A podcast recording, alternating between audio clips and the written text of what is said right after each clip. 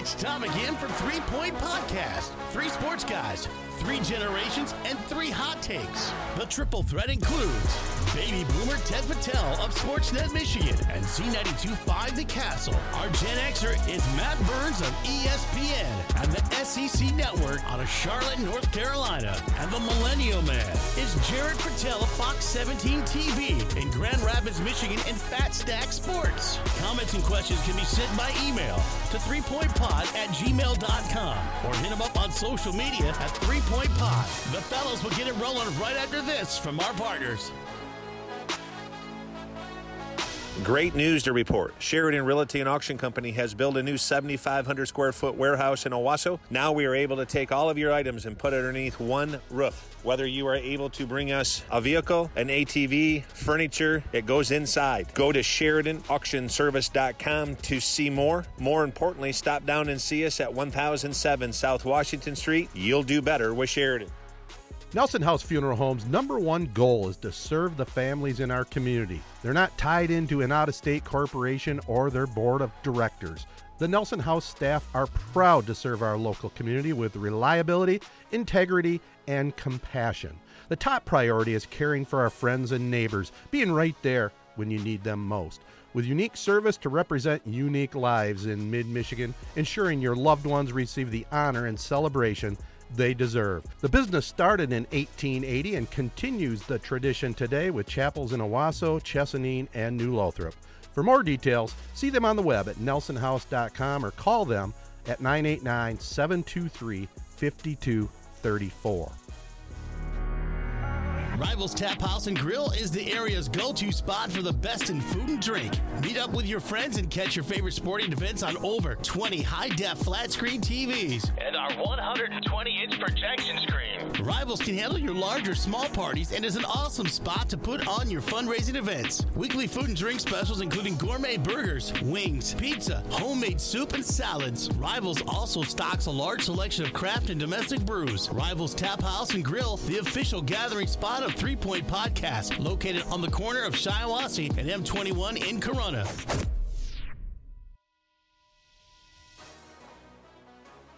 Well, it's time again for Three Point Podcast, episode 146 in our Thanksgiving edition. Our partners include Advanced Elevator, Corunna Connection, Hankerd Sportswear, Rivals Tap House and Grill, Nelson House Funeral Homes, Sheridan Auction Service, and Z925 The Castle. I'm the boomer, Ted Fattel, Gen Xer. Matt Burns is on the phone from North Carolina. And our millennial man, Jared Fattel, joins me here in the Three Point Podcast studios. Michigan may have found a quarterback in Cade McNamara, but Don Brown still needs to find a defense. MSU had a COVID bye. And Matt Patricia may have finally stamped his ticket out of Motown with their sorry performance, ironically enough, down there in Carolina, Matt's neck of the woods. Before we get into the meat and potatoes of the show, I want to tell you about our good friends at Hankerd Sportswear. They're the area's go to clothing and more printing business with many loyal customers. Hankerd Sportswear's team prides themselves by giving a good product at a great value, 100% guaranteed to satisfy your expectations. That's Hankerd Sportswear in downtown Owosso at 116 West Exchange Street. Give them a call at 725 2979 or give them a follow on Facebook at hankerd.sportswear. Also, helping us out, Advanced Elevator. They have the best trained professional field technicians for installation, troubleshooting, and repair of elevators in the entire Midwest. Centrally located with headquarters in the heart of Owosso, an area business leader and a longtime huge supporter of the Corunna Public Schools and a proud member of the Shiawassee Regional Chamber of Commerce this year for Thanksgiving, everyone's kind of been all doom and gloom. You know, this sucks. Ted, right as I was walking in, you were basically saying to me how it sucks, how we're not all going to be together for Thanksgiving. So I thought, on a lighter note, I would bring up the positives to everyone kind of having their own Thanksgivings at their own house. I know a lot of people usually get together. This year, it's everyone kind of for their own. So I'm going to highlight the positives. Uh, number one, uh, this is kind of more of a personal one. Uh, I don't have Ted commenting and taking pictures like I was an animal of my food plate. Uh, that's something that you know he does every single year. Makes a big show out of it. Kind of makes me feel bad, like a fatty. Every year he makes fun of how much food I have on my plate. It's a good point.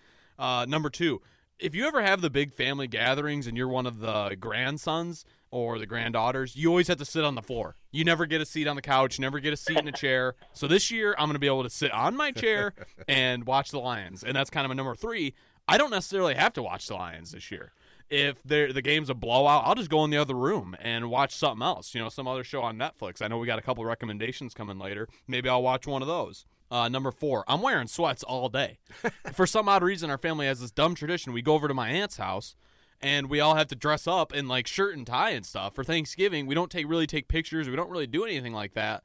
I don't understand why we do it, to be honest. I always complained about it. I always threw a bitch fit about it to my mom. This year, I'm wearing sweats all day, and I can't wait for that. Uh, I think it adds about like another five more pounds of food I can eat because you're not so like it's not like a straight jacket uh, that you're wearing. Uh, n- another one I have here. Um, I'm gonna have enough portions. Usually, when you have the big family get-togethers, like some of the favorites, like the chi- the like the fried chicken or the buttered noodles and the mashed potatoes, they're always gone after you have like maybe two scoops. Then next thing you know, you look around and it's all gone. This year, I'm gonna have all that. Few of the negatives though, I, I or I got one more positive actually. Uh, no Black Friday. Black Friday should be abolished from our holidays list of national holidays because as somebody who, who worked at Meijer on a Black Friday, the people that go there and are just um, bombarding you with these like sales and stuff, like it's not that big of a deal. Saving the twenty dollars on these deals is not that big of a deal. Just order it off of Amazon, you'll get it uh, within a couple days. So I'm glad there's no um, Black Friday this year. Uh, a couple of the negatives though from uh, not having it at my like aunt's house or people not having it at their aunt's house is not being able to see your family. Uh, and that's about it, really. I that, mean, that could know, be good. That could be bad. yeah. okay. So I actually think that people are kind of viewing this the wrong way. There are a lot of positives to be had here with having it just inside your own family. Well, I'll tell you what, you're shot out of the gate. I like it, and uh, you know, a lot of stuff you have there, pretty well thought out. Uh, one thing you're missing, especially from your generation and what COVID has done, Thanksgiving Wednesday. Yeah, I, that's. But no, here's a positive about that though. No hung, no hangover on Ah, Thursday. good point. No hangover on Thursday, but yeah, Wednesday is going to be horrible. Uh, I mean, Thanksgiving Eve is really what made Thanksgiving arguably better than Christmas in terms of holidays because it was really a two day holiday, long weekend. Now it's just basically, oh, we're going to have a meal with our family, like kind of a half ass Thanksgiving dinner, too. That's what kind of sucks about it. You know, no families are going all out with four people. No, Yeah, no, I, I remember like uh, being Jared's age, and I mean, you you said it perfectly. Going home, whether you were at college or you know whatever you were doing, going home for the night before Thanksgiving was. I mean, you love going home to see your family and doing all that. Of course, I'm not trying to sell that short, but Thanksgiving Eve, going out and seeing all your friends, going out, you know, the biggest bar night of the year. That was one of the coolest things about Thanksgiving weekend, and yeah, that's not even happening anymore. Or you know, it shouldn't be. I'm sure there's some states allowing some gatherings and stuff like that, but not like it used to be. So, but yeah, the list that you threw out there, a couple of those I hadn't really thought about because we didn't necessarily get dressed up for family Thanksgivings, but we definitely got dressed, you know, in normal clothes, I guess. But yeah, it, there's no reason to now because I'm, you know, I'll be staying home too, and uh, my wife's going to be staying home. She was going to go to Tennessee to see some family. She's going to stay home just to avoid any potential, you know, stupid stuff happening or whatever. So, so yeah, no no reason to get dressed, no reason to get ready, no reason to shower. Just go ahead and wake up and start eating a ton of food. yeah, I got another. Good one. I hadn't think, thought about that. Yeah, there's some good stuff there, and I also got to go full disclosure on our holiday talk here. I'm just thinking back, and I hope my wife doesn't take offense to this too bad. She knows I've talked about it before, but one of my best Christmases ever, and again, I love my family, I love hanging out with the family, but she went to Florida, and I had the house to myself for Christmas. And I just Kind of psycho. well, no, but I mean the Christmas the Christmas break there, I did nothing but Yeah. watch television, nap on the couch, and completely stress free. So there's some there's some positive yeah, I can see that. Uh, uh, one, I do have one more question uh, in regards to Thanksgiving. So I'm probably, uh, as you guys know, I have a girlfriend right now or whatever. So a lot of new firsts. This is my first kind of you know serious relationship I've been in. Uh, heading over to the family, her side of the family for Thanksgiving, you know, night.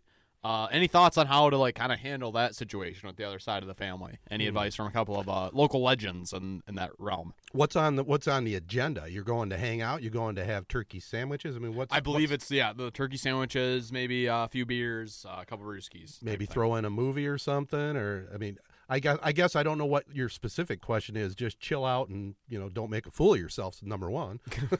Yeah, I was going to say. I mean, you've you've already you're a few months into this relationship, so you, you've made it that far. They must like you. You've met them at least once, right? This isn't the first Yep, time you're yep. meeting them. Yep. Oh yeah, so they already at least know who you are. They know their daughter really likes you and stuff like that. They know you're, you know, you're a, a gregarious guy. You like to chat. You know sports and stuff like that. So yeah, I'd go over there and be yourself. I don't know if they're game players. You know, that's always a big family dynamic. If they like to play cards or if they like to play board games, you know, stuff like that. Because some people want nothing to do with the board games. Some people are super competitive when it comes to the board games. My family, the board games always got a little serious sometimes. So some of the significant others, when they'd come around, they'd almost be like wide-eyed, like, "Holy crap! I don't know if I want to play Monopoly or Scattergories with this family." Yeah. you know, be yourself, have fun, crack that- some jokes. Especially if you get a, you have a couple beers, then you know, then you can really open up. Is that on the agenda? Maybe some some kind of games. But They're a big board game family. So yes, Oh, I, would, yeah. I would I would assume that there probably will be some board games in there. Yes. And that could be a lot of fun if you're if you're having a few cocktails to go along with it. Uh, Depends on the board game. true. Depends on the board game, big time. I mean, Well, what, what are your what what would your go to be if if you had a preference at all? I, you guys, I love Risk. Risk is the best best game ever created. Now, you it's it's weird to play that like with your in laws and stuff, and you know it's more of like kind of a game you play with your buddies. But that game is all the way up there at number one. Other than that, I mean, there's not. I don't I don't love board games. I like chess. I like Risk. I like you know a few games here and there, apples to apples, like things like that. Yeah, that's kinda like fun. it's it's all all right. But there's no board games that I'm like, oh heck yeah. Other than Risk, that's the only one I love. I'm a see. I'm a big board. I love all games, even all the like new age games like Cards Against Humanity, and you know the, all of those games that have now come out. I cannot believe. I mean, if you really like chess, uh, chess and Risk, I feel like kind of that kind of strategic gameplay kind of goes together. So it doesn't surprise me that you like Risk so much. But saying that's like your favorite game, I, I don't mind Risk. That's one of the boring, most boring games ever to play. What, dude? You don't know how to play it. Then you don't know how to play it. That's really they're only. That's really you're not playing it with the right group of people. Uh, like you're not playing it with your best friends or your friends or whoever. Like you, there's there, that's how you play it. It's all about. It's kind of like uh, it's like poker or something where you're talking to a guy and you're trying to make him, you know, create alliances and trying to get him to do something with you. Are- It's a lot of fun. Are you better off sober or is it a shot type of game? You know, it's a game that I mostly played when I was in like middle school, so I can't say I've ever played it uh, drunk. Uh, Okay. be interesting to see, to say the least. I don't know. Well, it sounds like you I get. guess I mean mostly to answer your question, go over there and be yourself. I mean that's always people. Most people can see through you if you're trying to be fake or trying to crack stupid jokes or you know like put on a show. Go over there and be yourself. Yeah, and I think you've been over there enough that it's it's Yeah. just going to be another night, right? Yeah. Just have some fun. So what's our go-to? I mean, everyone always talks about it. You, you know, Thanksgiving. You guys had the, the buttered noodles. I remember the first time that we talked about Thanksgiving on this podcast. I, I, you guys threw out the buttered noodles was like the staple of the Fattel family Yep. Thanksgiving, and I hadn't had never really had that at Thanksgiving. So is that still?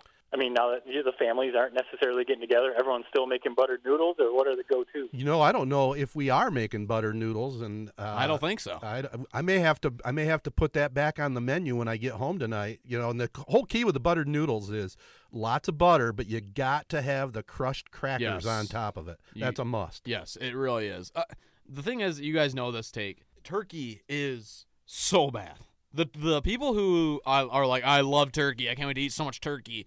Are they're such a poser? They're so fake. Like if I did that at a family, uh, like you're talking about Matt, like at my girlfriend's family thing, like they'd probably think I was the biggest douchebag in the world. You, turkey sucks. no one likes turkey. You like it because you put you douse it in pound of gravy. Th- Like a spiraled ham or anything is really better than that. Like why don't we have fried chicken on Thanksgiving? Fried chicken I'll is the best meat. I'll say this: like I, I'm sort of with you. I honestly only have like this style of turkey, like an actual bird. It's horrible. once a year. I don't know, once Yeah, or it's twice a year, I guess. You know, I'll have a an occasional like turkey sandwich, you know, deli meat or whatever. But to me, like turkey, people have come a far a long ways with like how they make it. I guess how you can like season it and brine it or whatever, and you know, people like deep fry it now and stuff like that. So, like once a year on Thanksgiving, I, I'll have some turkey. I'm not going to sit there like you're saying and be like, oh my god, uh, turkey is the best thing ever.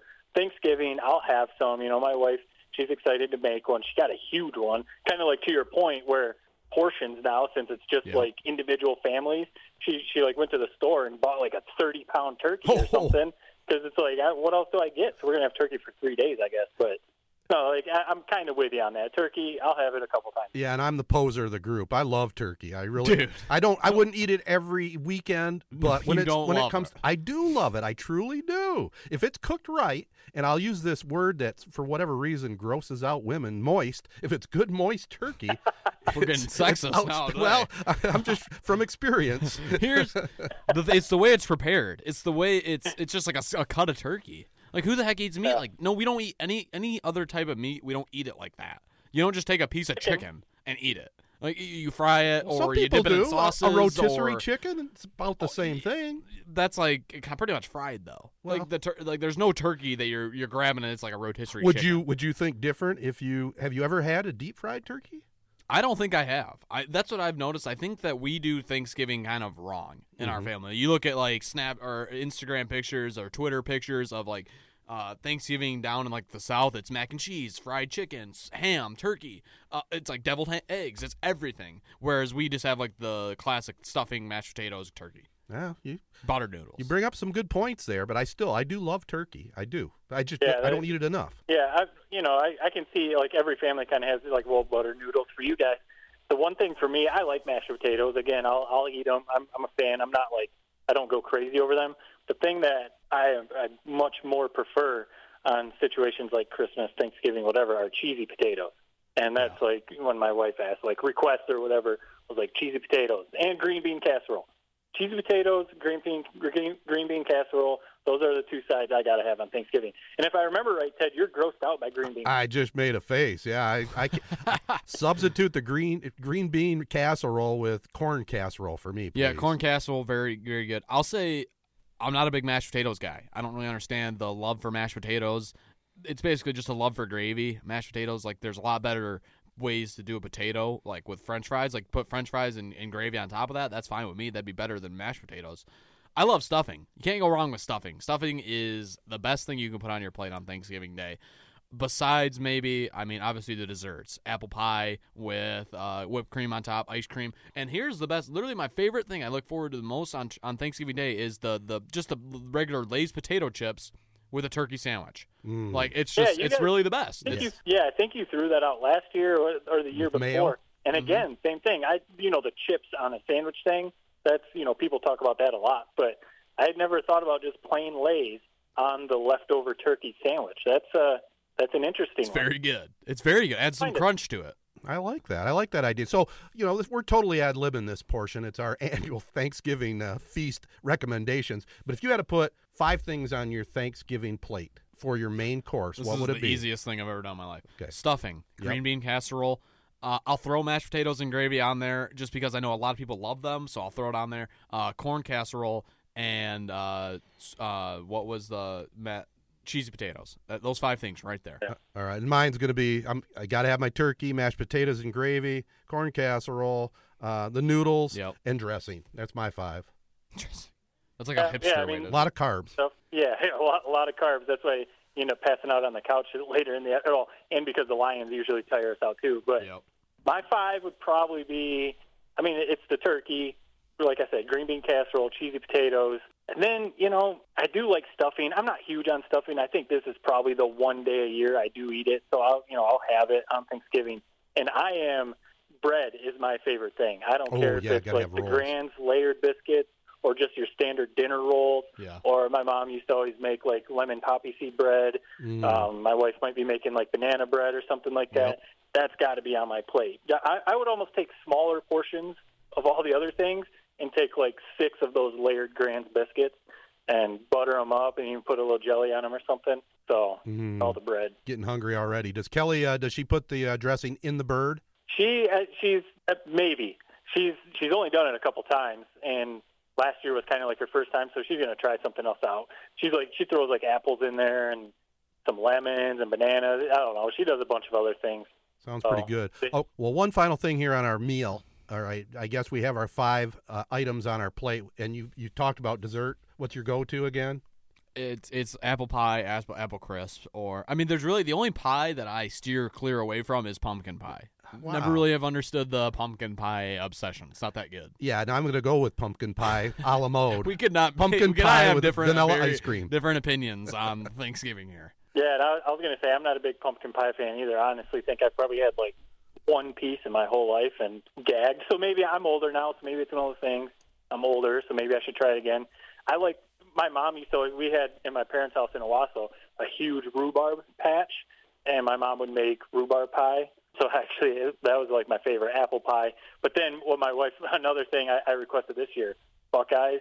You know, like the Yep. peanut butter balls dipped in chocolate. I could eat. I could sit there and eat like a whole plate of those. So, Ooh. so yeah, that, those Buckeyes. That all sounds good. Well, uh, everybody out there listening, hopefully you have a great Thanksgiving. Before we go to some football talk, I have a little local or a little uh, personal news here. I'm a grandpa again. My daughter Jessica gave birth uh, last Tuesday to Sloan. Little over nine pounds, and uh, another addition to the family. Unfortunately, with this whole COVID thing, you know, we we we still haven't seen her in person. We've done some FaceTime stuff, but looking forward to uh, maybe getting a break here with this uh, COVID stuff and getting down to see her soon. But uh, yeah, congratulations to uh, Jessica and Tom and the family and sh- her two year old. Uh, you know, we were a little bit worried, a little concerned uh, how she would react being the only child for a couple years and having all of mom's attention. But uh, she she's she's a good big sister already. She really likes the addition to the family, and it's cute to see her with her. So Yep, congrats. I will say I do like the name Sloan. I wasn't sure what the name was going Out to of the be, uh, and I do really like the name. Sloan Francis, Francis after uh, her grandma on uh, her mom's side. Yeah, that's a cute name, and congrats to everyone, of course. And uh, it's just another birthday that Grandpa has to remember, another name that Grandpa has to remember, and another little kid that you have to keep up with. So you better make sure those hip, those hips are good, Ted. Uh, don't worry. Are Remember- you worried remember- about missing her first Thanksgiving? No, because I'm uh, not worried about it because it's it's automatic. I'm gonna miss it, other than probably a FaceTime thing. Yeah, You know, I'm I'm hoping that we can get a chance to see her before Christmas or at Christmas time. But uh, yeah, we're excited. And and ba- answer your question, Matt. No, I'm not worried about it. I can I can handle it. You know, three four hours and then head home. You know, I don't have to stay there.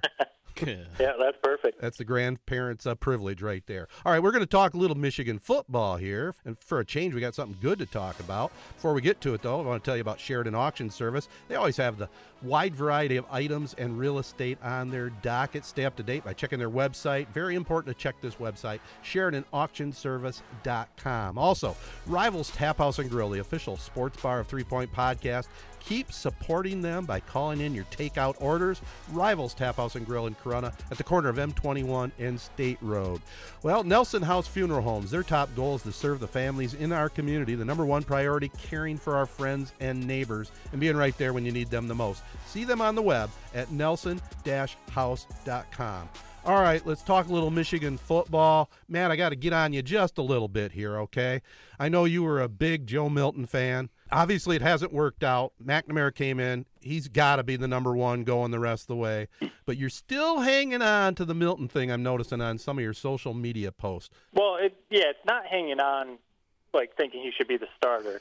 I mean, I definitely think that McNamara has shown enough to take over the job, and Milton has shown not enough, you know, to lose the job. I think the, the game against Rutgers, just a clear difference in how the offense looked when McNamara was in and Milton. I think that's enough. He earned the job. McNamara should be the starter. My my thing is, is I just you know, and I kind of said it. I've been saying it for a while. With Milton, I just thought it was so much. It was going to be boom or bust. You know, like it was all the potential was there. His, you know, he's six foot five and he's got this huge arm and he's got some speed to him and all of that. So it was either going to be boom and this guy is going to be like Big Ten Player of the Year caliber, or it was going to be bust, and Yeah. that's kind of what it's looking like. And my only thing is, it, it kind of sucks that he only got like four games. That was kind of my thing. You know, like you'd like to see a guy get a season and maybe like get some real reps under his belt, especially since they didn't get a traditional like off season and summer camp and all that stuff. So you know that that's my only thing. I just, I'm not saying like I feel bad for him. You know that's just how competition goes. It's football. If you lose your starting gig, that's kind of how it goes. I would I would have liked to see him get a little more of an opportunity, but at the same time, he was playing really bad, and they were losing games that they probably shouldn't have. And then McNamara comes in and leads them back to a win. So that's just kind of how it goes. So I just think like maybe they should. I don't know if they're going to keep him with like a certain package for like a wildcat, you know, like bring him in, you know, for a certain little wildcat wrinkle. But I, I can admit, I'm, I'm not saying like I think he should start. McNamara should be the guy going forward. Yeah, it's it's depressing to see because you like, all leading up to this season, everyone was talking about how Joe Milton looks so good in practice, and you can just picture it. I mean, you look at the guy, throw him in a pair of basketball shorts and like a seven on seven, where he's basically just throwing the ball as far as he can on like a fade route. Like, yeah, he's gonna look incredible. But then we were talking about it like after the show last week, where like after the Minnesota game where he looked really good, he was like crying on the field. Like he couldn't believe like, you know, like that he actually like kind of did it, which we kind of swept under the rug and we're sort of like, "Oh, like good for him." But at the time, I know you guys kind of agreed with me a little bit like that was a little bit of a red flag. That this guy maybe wasn't the most confident in himself and it just turned out that Minnesota was absolutely horrendous. And basically that kind of gave him like this false sense of confidence and kind of assured us for this guy that really wasn't that good it's depressing that he's that bad. I will say McNamara. I mean, he doesn't seem like the guy that's gonna you know take us to the never next level of the Big Ten, but he's solid. He'll do for the rest of the year. I mean, he'll win us games against Rutgers.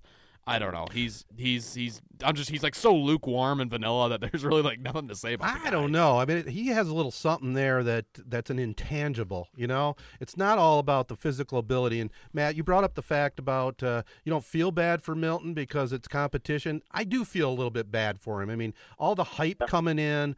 Uh, you know, there's a lot of pressure on that guy's shoulders. You know, to to lead this Wolverine program to a possible national championship you know, it was smoke and mirrors in the Minnesota game that we've all figured out since then.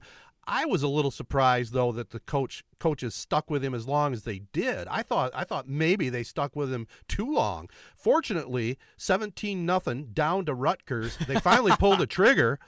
And think about that. I mean, yeah, think about that. And you know, and Milton in the last what three games has shown really nothing. Yeah, he shows he's got a rocket arm, but I'm a little concerned. Maybe he's not. Maybe he's not reading defenses right. You know, and on short passes, he's just throwing darts. You know, and He's you really got not that great of a runner either. Like, he's not a dynamic runner. which is surprising the size he is, and I I think he's probably pretty, Pretty- fast. yeah.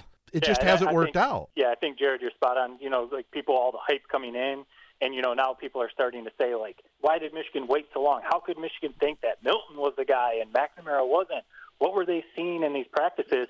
And that's what I think. Like they didn't get like a spring camp like they usually do, where they can actually have full contact. They didn't get a summer camp. So really, yeah, I bet. Just picture Joe Milton in a seven-on-seven summer league pass, passing league Right. he would probably be tearing it up in a flag football league or you know something like that.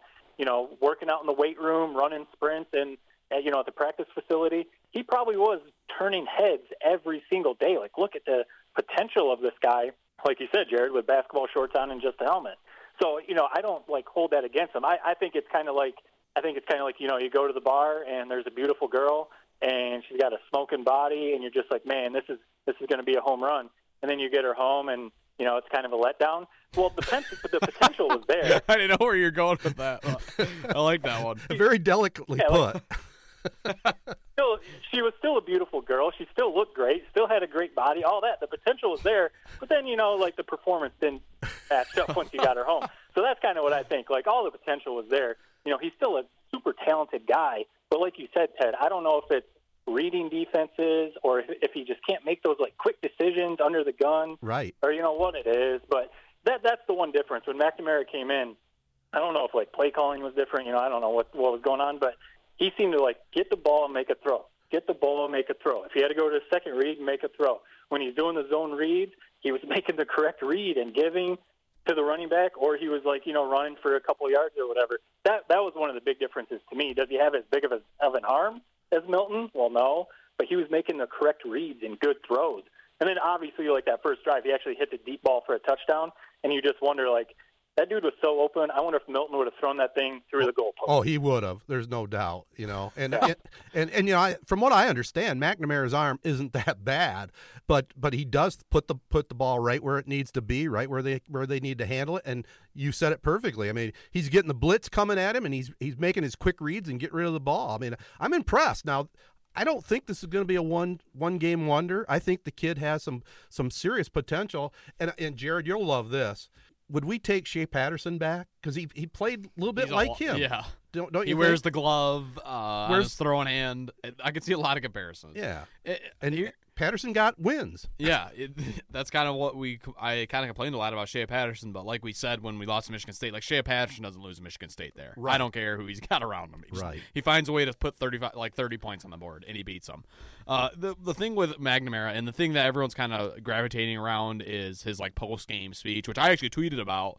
You know, basically for those who haven't listened to it, he basically was saying how you know, riling the guys up after the win. He he had just been given the game ball. He was saying how you know if we win the rest of the games out, like we started, we talked about how we want to finish the season strong. Like no one's gonna remember the games before this. Like that's a joke. Like seriously, you don't think we're gonna remember the Rocky Lombardi uh, just dominating us or uh, the absolute embarrassment that we've had like two or three other times this year. Like, no, I'm never gonna forget those games, even if we beat Ohio State. That's the only way that I could see maybe we forget some of the losses, but I'm never gonna forget that Michigan State loss. But I will say this about that speech. It seems like he kind of has like a grip on the locker room, at least somewhat. I mean, the guys seem kind of hype about what he was saying, and if he has the confidence to kind of stand in front of those guys and, and give a speech like that, whether it's good or not, like you got to kind of respect the guy for it. So I do kind of like him. I don't like his hair. I don't like how he's got the bleach highlights, but other than that, he seems like a pretty good guy, and I'll root for him. See, that's that's the thing. Those those bleach highlights, man. That that takes me right back. Because school in high school, that was a thing. I mean, I had it for a good six years or something, fro- frosting those tips. You know, like back in the day with NSYNC and the Backstreet Boys and stuff like that. So it is kind of funny, and that actually, to that point, that makes me think that he's even that much more confident that he says like, "Go ahead, frost the tips of my hair. I don't care if people." You know, rip on me for it. I'm confident. I'm, I'm going to be the starting quarterback at Michigan. Go ahead and make fun of my hair. You know, you- you're sitting on your couch watching me play football. So that may, that adds like a little more juice to like maybe his confidence. You know what I mean?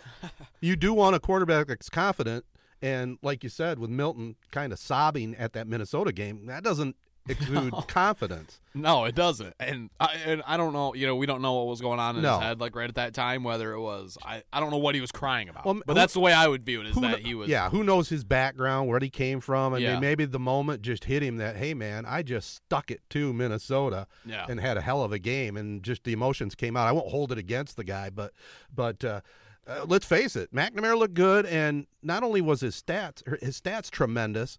Didn't the se- the team seem to just rise to the occasion with him in in there, and, and the blockers up front started open up holes for for Haskins. And, Other than the the what is going on, we are so lucky that this team sucks because if we were good, uh, the kickers would cost us two or three my wins. God, I how are they like they I like how are they that bad? They're missing by ten yards. Yeah. Like it's kind of comical. It's like something the Lions would do. If that's how comical, like comically bad it is. pretty sad. And that's what that's what's ridiculous is Nordin. You know, obviously, if you guys remember, he was one of the biggest in the nation. He he was the best kicking recruit in Michigan, but I think even he was like top rated in Yeah. the nation when he came in. So it was a huge deal to get him. And yeah, he he'll hit a 50 yarder here and there or something, but then he just completely shanks other kicks.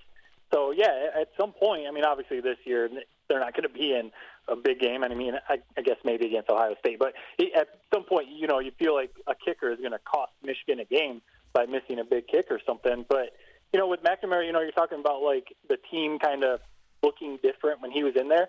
It's crazy how just completing some passes will do that. Completing that deep ball for a touchdown, all of a sudden, you know, the receivers are catching the ball more. Or all of a sudden, yeah, now that you're completing some passes, the defense is having to back off and it's opening up some holes for the run game. Because all of a sudden, Haskins rushes for like 110 yards or something like that. And the other games, we were rushing like 15 times for 15 yards or whatever. So it's crazy how that's like all you need to do is just get some momentum going, complete some passes, score a couple touchdowns, and it opens up. And then if you've got a confident quarterback who's going to go out there, maybe the play calling, maybe you know the you know Gattis and Harbaugh, maybe they're a little more confident. McNamara, you know, whatever. It, it kind of is like a snowball effect. You know, once good things start happening, the defense maybe starts feeling a little better because they know that the offense is going to back them up. So, you know, maybe that's all you need. Like people were ripping on Harbaugh in Michigan, saying like you shouldn't be this excited about a win over Rutgers. And like I get that because it is Rutgers. Rutgers is better than they have been in the past. They're not. I mean, I'm not saying they're as good as Ohio State, but you know they are better than they have been. But this team needed something positive. Like I don't care if it's Rutgers. I don't care if they were playing some FCS school.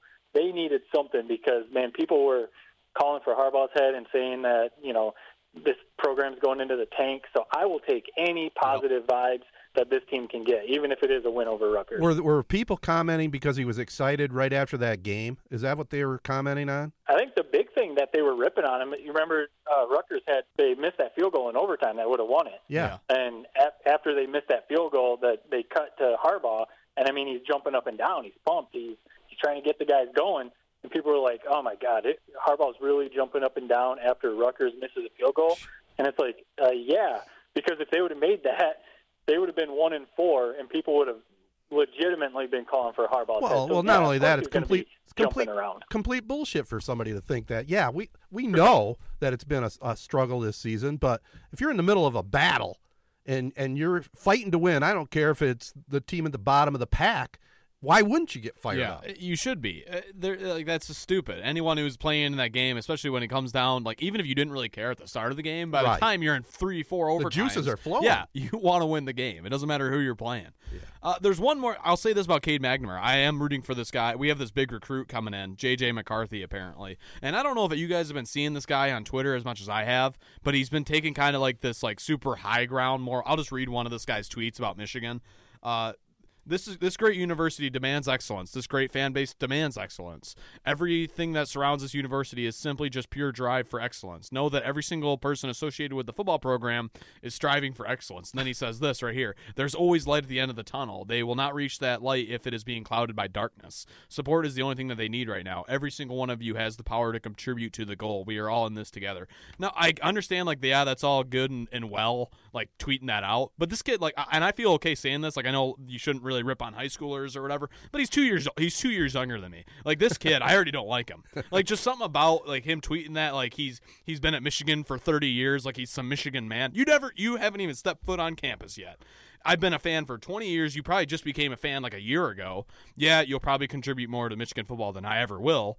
But still, like it's just something about the something about this kid I just got a bad feeling about. So I'm definitely rooting for McNamara in the forthcoming quarterback battle next year. Yeah, and that's the thing. Like McNamara, you know, because McCaffrey was there, because Milton was there, McNamara was almost like swept under the rug a little bit. But now it, it's come out a little more since he's been playing. The dude holds like every record in Nevada, the state of Nevada's high school football, you know, passing record. Which I know Nevada's not Texas or Ohio high school football, but still, if you hold basically every record in a state, you know, as a quarterback, that's good. impressive. So the kid can play. So right, like Max or uh, McCarthy, what you're talking about, tweeting that stuff out, you have to wonder if he's like doing a couple things. He's trying to, you know, show the fan base that he's going to be, he's still coming. He's not going to, you know, transfer and go somewhere else or whatever. And he's trying to like tell the fan base like he's coming in to to start. He's not coming in to be a backup or whatever. So maybe he's trying to like, you know, he's seeing McNamara is showing a little something. So maybe he's trying to like say, hey, hey guys, remember me? You know, I'm breaking all these records down here at IMG Academy. You know, you should be remembering I'm coming in. This isn't McNamara's job. So I, I'm all for it. If you know, I, I don't know what's going to happen with Milton. If he's going to stay, if he's going to transfer, you know, who knows? But if McNamara really like kind of takes off the rest of this season and McCarthy comes in next year, I will gladly watch those two battle it out, and hopefully, you know, we finally land on a quarterback that's going to win some big games. Yeah, let's hope he puts his mouth or his money where his mouth is because I don't know how many times the word excellence was used in that tweet, but let's hope he's excellent. Yeah, it's just like I I hate that when people like when it's like yeah, I understand like these guys are college kids and like you know they're kids like at the end of the day, but like if you're playing for Michigan, like you're gonna receive some criticism if you're bad. Like that comes with that's the good and bad of being a college football athlete is when you're really good, you're like a god on campus and everywhere, and when you're bad, you're gonna get shat on for it, and you're still kind of treated like a god. Like, Yeah. So it's like it just comes with the territory. I hate people that as soon as like you throw one jab at somebody, it's like you're just the biggest douchebag in the world. Like that's what they signed up for. If they don't want it, then they can go play Division Three where no one even talks about you. And, and let's bring it full circle here too. Let's go back to Joe Milton for just one second. You are very obsessed with Milton. Uh, well, no, no. you still like holding off hope for this guy? Or No, what? no, no, no. I, I, I think though for him, this is my gut feel. I think he he sticks with the program. You know, keep working hard in practice. And if McNamara goes down for whatever reason, maybe Milton could come in with a little clearer head. He knows what he's gone through already, and maybe he can contribute. And you know, you got to believe in practice they're working on getting him to make better reads, getting him also to find a little better touch on the ball. But I hope they don't give up on him. I hope he doesn't give up. I'm not necessarily sold on any kind of special package of a wildcat. If he wants to switch positions and be a tight end, okay, I'd be all right with that. But uh, frankly, I'd like to see him stick around and be the backup quarterback the rest of this season and be ready to go if his number's called again. That's all. I mean, yeah, no, I'm with you. And I mean, the thing is, I, I really hope he does stick around for the rest of the season because you know McCaffrey's not there, so really he's he is the backup. I mean, they've got they've obviously have other quarterbacks on the roster, but yeah, if something happens to McNamara, then Milton would have to be the guy to step back in. And yeah, I, you know, competition is is good. I think sometimes if someone's like handed the job, then they kind of coast. So maybe this could be something to wake him up a little bit, or you know, like watching McNamara going out there and doing good. Maybe he would work on some different things in practice. But you know, people talk about just he, you know, because he's six five, two forty, or you know, whatever he is. Switch to tight end, switch to receiver, and it's like, yeah. Sometimes like it's not that easy. I mean, like people just think because you're a good athlete, you should be able to do it and you know maybe he doesn't want to. Also, like people just say like if he wants to play, then he should switch to tight end. Well, maybe he doesn't want to. Like people said the same thing about Tebow. If Tebow would switch to tight end, he'd be in the NFL still.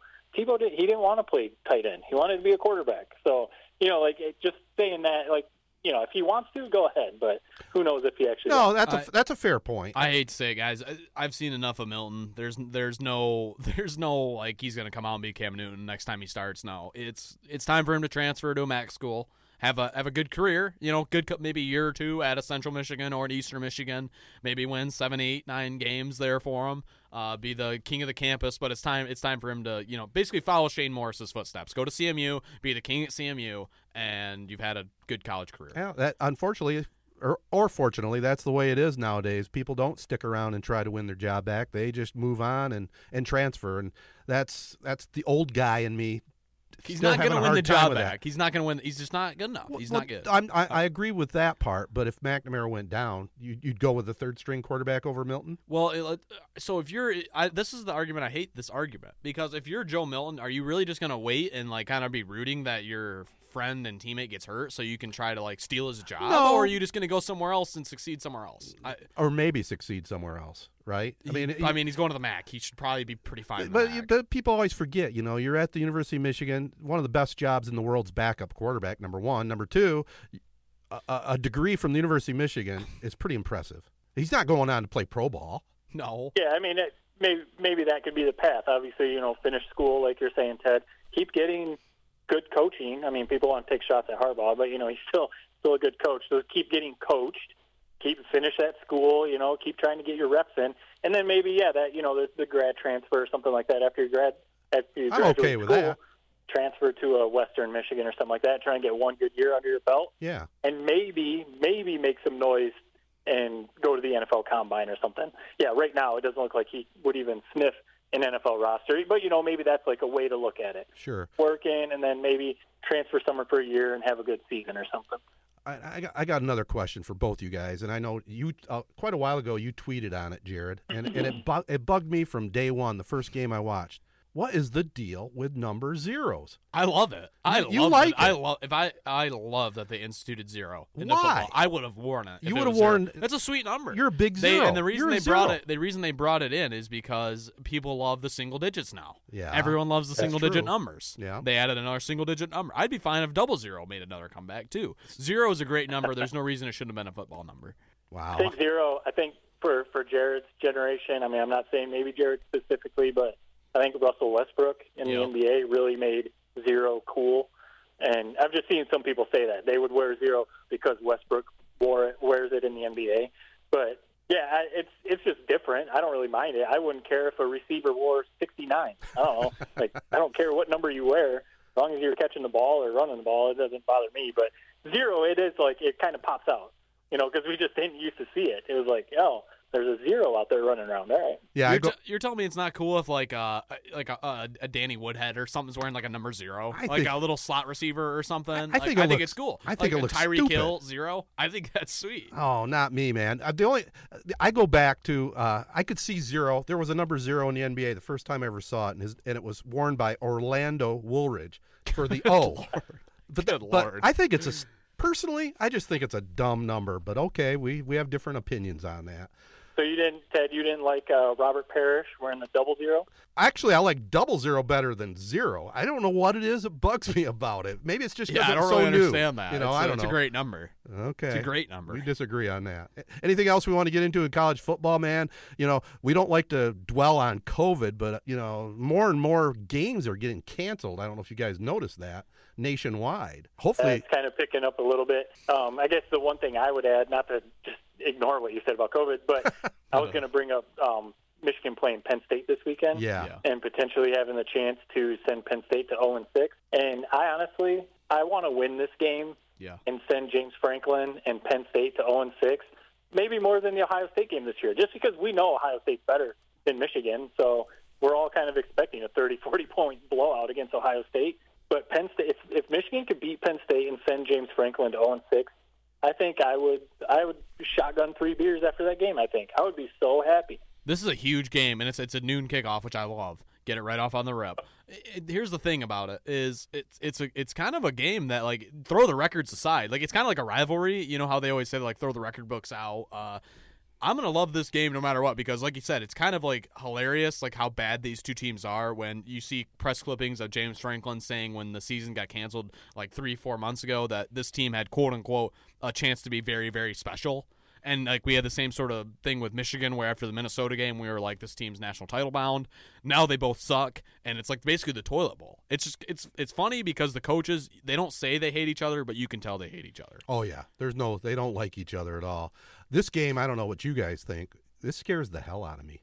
0 and 5 Penn State, Michigan, you know, we don't know how good they are. Can McNamara do it again? This game scares me because I, I agree with what you're saying, Matt. I'd love to see them just pound Penn State, just pound them. But I don't know, man. A team coming in with an offer, they're going to be having a lot to play for. I think. Yeah, and Penn State, they only lost to Ohio State by 13. And, you know, I don't necessarily look a whole lot into that because week to week, teams are just playing differently. So I don't look a whole lot into that. But they did hang with Ohio State, so there's that. But, And they lost to Oh, yeah. Indiana by one. You know, and it's Penn State, so there's still talent on that team. But I just, I just man, I would just love it so much to send James Franklin to 0 and 6. I would just, I would love it. Well, let's hope let's hope it let's hope they do. That's all I can say. All right, we'll get a little look at the Lions here uh, before we wrap up the program. But I want to tell you about Advanced Elevator Company. They have expert field technicians for troubleshooting, repair, and installation of elevators. An area business leader and a big time supporter of the Corunna Public Schools. Also on board, Hankerd Sportswear, the area's top clothing and more printing business, located in the heart of Owosso. Follow them on Facebook at hankerd.sportswear and thecorunnaconnection.com. They know it's great to be gold. Keep up to date on Cavalier Nation at corunnaconnection.com. Well, our Lions segment doesn't have to be very long because they flat out stink. They they get shut out in Carolina to an XFL quarterback who threw two touchdown or two interceptions in the end zone and they still won 20 to zip. What the hell's going on? Is it strictly The- Patricia, the team giving up?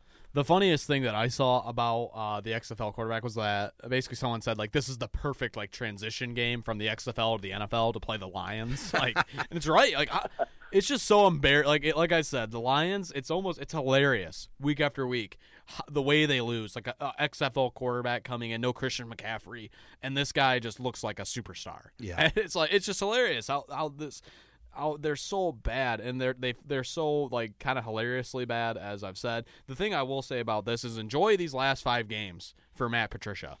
Because one, it's it's absolute doozy of a schedule: Texans, Bears, Packers, Titans, Bucks, Vikings. Like they might win one of those games, and we just know that this is a dead man walking.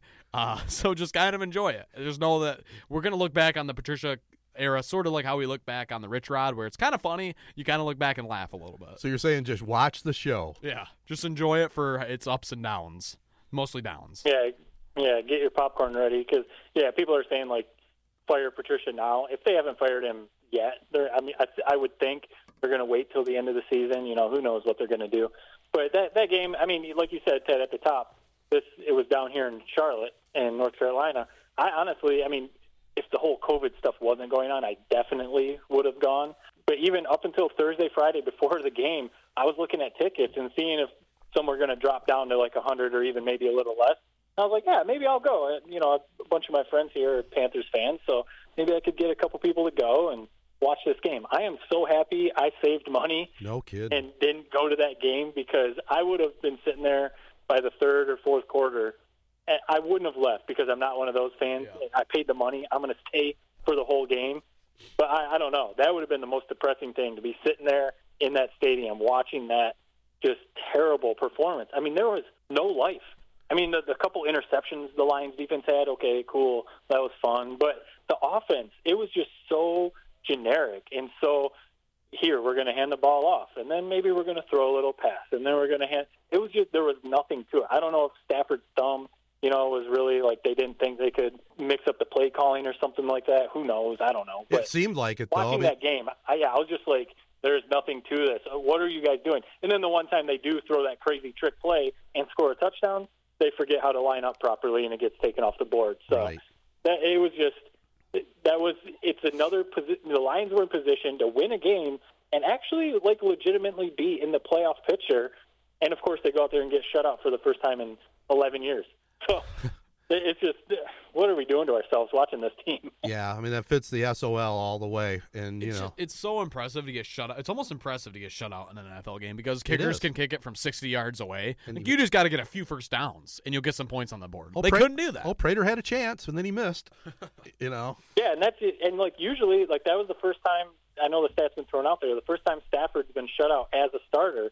And usually, you know, we remember all these games that would happen. They'd be down 30 or something, and in the fourth quarter, because they're playing hurry up, Stafford would usually rack up 14 points or something like that. Or like you said, like you'd at least hit a field goal or something. So right to get shut out in the NFL in today's game, it like you said, it's almost more impressive. Like in in a bad way, I guess. yeah. Well, Thanksgiving's coming up. We'll watch it. Do you guys eat uh, after the game, Jared, this year or during the game? I hope so. I hope during. During. Uh, so you can get a TV tray out and Yep, watch get a TV. football? That's that's another positive. You know, we don't have to do the classical sit at the dining table. You don't just get it, go to the couch like everybody wants to do. Do we know who the halftime performance is? I don't think we do. Is there even one? I don't know if there is think so. one. Maybe not. Yeah, I, I haven't seen. I'll do some oh, research. I, I, I don't know if because of the COVID stuff. Maybe I don't know if they didn't sign someone up. Yeah, I haven't seen. I didn't even think about that. I know the Weeknd's going to be playing at the Super Bowl, but I, I did have a question about tickets, Matt. Is it strictly StubHub available for for the game that you were looking at, the Lions game? I mean, yeah, there it was on StubHub, but on you know like the Panthers website or NFL.com, they were um, tickets were available too. You know, I, you could tell in the stands it was very spaced out, Yep. so it was you know socially distant or whatever. But yeah, there was stuff on StubHub because that's what everyone does, and they were mostly like 150 to 200 bucks, and so I was like, you know. That, that was like the stretch. I was like, if it drops down around 100, maybe I'll go. 150, 200, I don't want to pay that. No. And I'm very, very glad I saved my money. Just think what you could do with that money now, you know? Yep. And what a disappointment that was for sure. Any luck, Jared? Nothing? I can't find that, which means that there probably is not one. Probably The just a fact that halftime cannot- show back at the studio, probably. Yeah, uh, the fact that I can't even find it is showing that it's most likely we don't have one. So, Okay. which I'm okay with. Usually they're kind of horrible anyway and kind of awkward. Uh, I know we didn't talk about it in our pre-production meeting, but you guys are our resident NBA fans, and you know the draft was this week, and Pistons were all kinds of active. Just quick thoughts on on the Pistons. and I don't know NBA what draft. they're doing. I think it's never good when like the you know like the the NBA experts that I follow on Twitter and all that sort of stuff are basically just going out of their way because you never you never hear people talking about the Pistons. Whenever they are, it's always bad stuff. Mm-hmm. Usually. and that's all you saw on draft night, which is just showing guys who know more than we do are saying that this is probably the biggest blunder of the draft is how they're signing all these guys, drafting uh, for uh, centers, forwards, and then uh, adding two free agent like forwards. Like I don't know what they're doing, but I do know this: it's not good. Yeah, the Plumlee thing had me scratching my head, but I mean, it, you're right. I mean, there was all kinds of weird moves, and uh, maybe the GM, the new GM, knows what he's doing, and it has a lot to do with salary cap space and everything else, and probably the wheeling and dealing is not done yet. Yeah, it seemed like the like you said, the new GM. It's almost like he had a new toy to play with, and he was just like throwing money around like Oprah. You get a contract. You get a contract. Everyone come to Detroit. It seemed like to me like maybe they're trying to work out. Maybe they're going to try and trade Blake Griffin, you know, and get something back for him. Maybe something like that's going to happen. Otherwise, when you look at the roster on paper, yeah, it's just a bunch of like random dudes. It seems like there's no kind of like let's see what kind of game we're going to play. You know, a lot of times you can look at that with a roster and see that you know they got a bunch of big guys or they've got a bunch of shooters, something like that. This is just a bunch of random dudes. But you know, the one thing, at least they did something. Yeah. Because if they would have, if they would have just like drafted a guy or two and then signed like some forward, it would have been like, okay, cool, another another season of the Pistons, and Blake Griffin probably getting hurt. But at least like, cool, they did something. They made some moves, and maybe this all comes together. But probably won't. So I, I will say this: Have you guys ever seen a less like star-studded draft board than No. than what was Wednesday night? I mean, Anthony Edwards, the number one pick. I literally see a quote of him saying he's bored of basketball, and if an NFL team offered him a position, he would quit basketball and go play football. It's like that's the number one pick. Like, what else do you even need to say about this draft class? Yeah. The only the only juice at all was ball, right? Yeah, that's it. That's it. Wow. Yeah, that that's kind of. I mean, that's it's kind of been the last I don't know handful or more years. NBA drafts are usually like very top heavy, the top five, maybe six, seven picks. People know, or you know, they, they could potentially be franchise changers. After that, you hear a lot of it's just like, who's this guy? Oh, this guy's from France. Who's this guy? He's from some small little college D two school or something. So, yeah, the NFL or the NBA draft sometimes is kind of like, who are all these guys? But Yeah, a lot of that's because Uh, of the one and done and the European flavor, right? Just like you said. Yep. You really don't have a chance to get to know these No. players. The NFL draft is infinitely times better. Yeah. it's so much better. All right, that's enough on the Pistons. It's now time for a little entertainment talk. All right, I'll start it off here. I know, Matt, you got something you want to add tonight. I have just started watching Yellowstone. I, I don't know if you guys have heard of that. It stars Kevin Costner. It's on the Paramount Network. And I just saw this weekend that they were going to run a full marathon of all three seasons so far. So the DVR is loaded on that one right at the moment. But uh, I've, I'm about four episodes in, and it's it's outstanding. It's about Kevin Costner plays the owner of a ranch in Montana. He owns 250,000 acres of cattle ranching, and there's all kinds of drama with him dealing with uh, the local Indian tribe, Yellowstone National Park people, politicians. You know, he's got tons of money. The family is causing all kinds of issues, and it's it's basically a western. So it's it's I love it so far. Four episodes in, I'm I'm enjoying it. Is it set? Because I've heard that basically the same feedback, and obviously Costner's great. Basically anything Costner does is good. But is it set in present day, or is it set, you know, back in like 1900? No, no, it's set present day.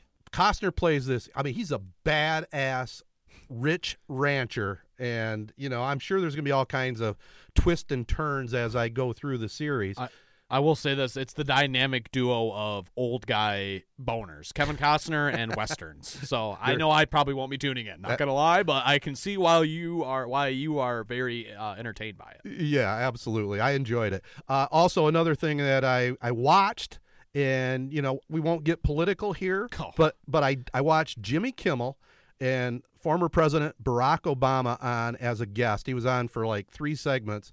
The guy was hilarious. I mean, he's Yeah. he's just fantastic when he's interviewed, and I mean, he was. I mean, he made me laugh out loud at least five times in that interview. So No, he, he's great, and I mean, you know, whether you're a fan or whatever, when he was pr- uh, president, the the guy has so much charisma that you know, like his interviews are always so entertaining. Especially now that he's done being the president, he can actually like let loose a little bit and show his personality a little more.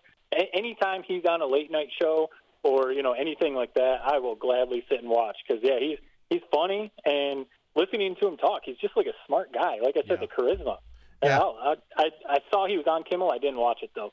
What do the young guys do nowadays to watch that? You just look it up on YouTube or something if you wanted to watch it. Yeah, you'll just watch the clips. Yeah. I, I'm not a. I don't. I don't watch. I really don't watch. Other than sports, I don't watch cable. I Mhm. Like uh, something like that. Might as well just wait until it comes out, then watch it a couple hours later without commercials. I know you had a chance to watch a show you were going to talk about a little bit, Matt. Yeah, yeah. So I watched. Uh, came out I think last Friday. um, Will Smith, he got it's the 30th anniversary of the Fresh Prince of Bel Air, its first season. So Will Smith got the cast together for like a 30th reunion show, and they were on the set. You know, they rebuilt the set, and you know, they brought everyone in and talked about the show, how it was created, and you know, just you know, one of those things. Let's talk about the show. You know, funny moments, and you know, obviously there were some emotional times and stuff like that because Uncle Phil, you know, James Avery has passed away, so they talked about him, and they, you know, talked about just being behind the scenes and everything like that. So the Fresh Prince of Bel Air, I mean, that's definitely a generational thing.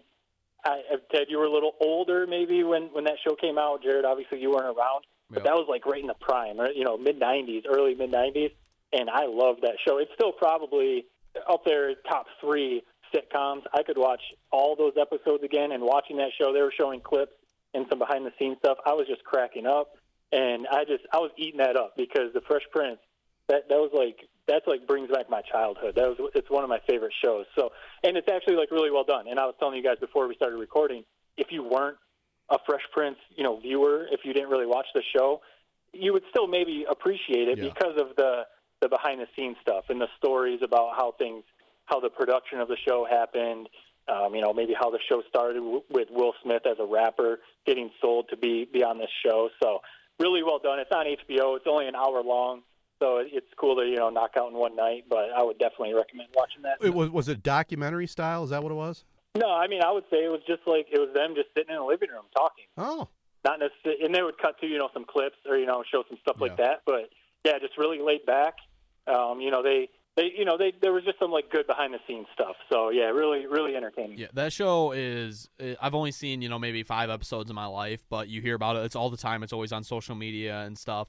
Uh, but young Will Smith uh, is up there with one of the coolest guys ever to walk this earth. Uh, He's right up there with Mike, young Michael Jordan, UNC Michael Jordan, uh, for just a couple of the coolest guys that have ever been there. Uh, the one thing I will say about Fresh Prince of Bel Air is it's kind of annoying that this scene pops up on my timeline. Matt probably knows which one I'm talking about. The scene pops up on Twitter every freaking day. People go, dude, like this, my, Will Smith's a real one for this one, is what people will say. It's like the scene where is there, it's him and his uncle Phil. I don't know if it's the last episode, but he's talking about like, why doesn't my dad love me or something like that, where he's talking about how he hates his dad so much, and then he says that at the very end. People are like, Will Smith's such a good actor. Like I, that scene, I've seen that scene one zillion times, and I don't know anything else about the show but that scene.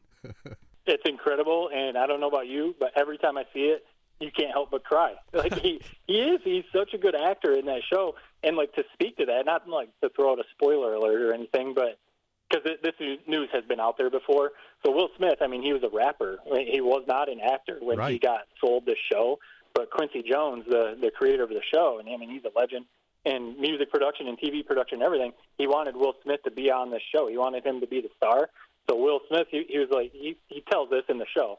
He says, like, I, I had no idea how to act. I was 19 years old or whatever. I had no idea what I was doing.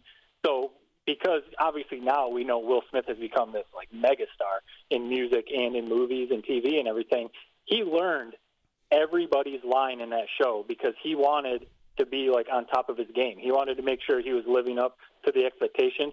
So in that first season, and they show some clips, like other characters would be talking and Will Smith would be mouthing their lines. And you know, they're all laughing about it because they'd say like, "Yeah, we'd be sitting there doing the doing our scene and I'd look at you and you'd be mouthing my lines and it was the most distracting thing ever."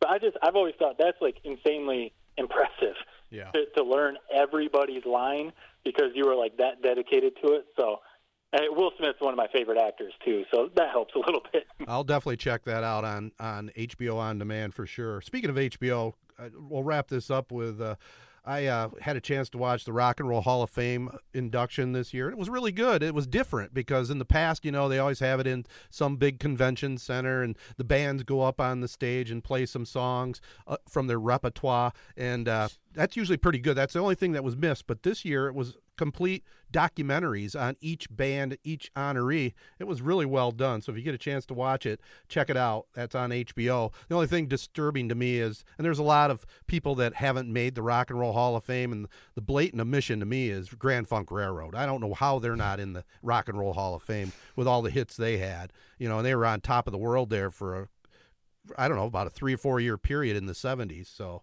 That's a big omission. But I'll wrap this part up. You guys probably saw I tweeted it. It was one of the greatest rock and roll stories, especially in the state of Michigan. The band Kiss in 1975. I don't know who put it together, but they were asked to play at the Cadillac Homecoming Dance, Cadillac, Michigan. And the band Kiss came to town. The city of Cadillac just brought them in with open arms. They brought him into the school for that whole day. They played the homecoming dance. They were in the homecoming parade. And I, I tweeted, I think you retweeted on Three Point Podcast site, Matt, that uh, about a six or seven minute uh, video, kind of a documentary style, kind of showing film clips from that whole weekend. It was awesome if you ever get a chance to check it out. That's like one of those like uh, two truths and a lie. If you went to school, like the icebreaker stupid activity, if you went to school there, like that would be one that you would throw there. Like Kiss played at my homecoming, and I was there, and about hundred thousand other people Yeah. were there, right? but uh, yeah, it was it was very cool to think of that here in Michigan, a band like Kiss. Speaking of the Hall of Fame, they're in it, uh, and it's funny, you know, because I think it was that year. It was probably six months later they played at CMU, and I actually saw them. You know, they were just starting out. So there you go, old guy story for you. All right, is there anything else we want to wrap up with, boys, or should we call it a podcast? Ready to eat our faces off on Thursday, right? Yeah, that's right. Let's do it. Let's mask up until we get there, but we'll call it a wrap, everyone. Just follow us. Let our partners know you listen in. You know, they include Advanced Elevator, Corunna Connection, Hankerd Sportswear, Rivals Tap House and Grill, Nelson House Funeral Homes, Sheridan Auction Service, and Z925 The Castle. For Jared Fattel and Matt Burns, I'm Ted Fattel. Thanking you for tuning in, and like we all said, have a great Thanksgiving, even though it's going to be a little different this year. But, uh, you know, keep it cool and eat all you want and mask it up. So long, everybody.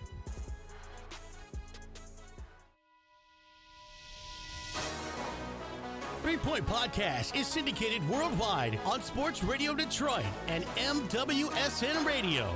The show is a Sportsnet Michigan production recorded at the WJSZ Mid Michigan studios. Spread the word to your friends and family and subscribe on Apple Podcasts, SoundCloud, or any of the other big podcast hosting sites. Comments and questions can be sent via social media at Three Point Pod or by email to threepointpod at gmail.com. Thanks for listening, and until next time, bye for now.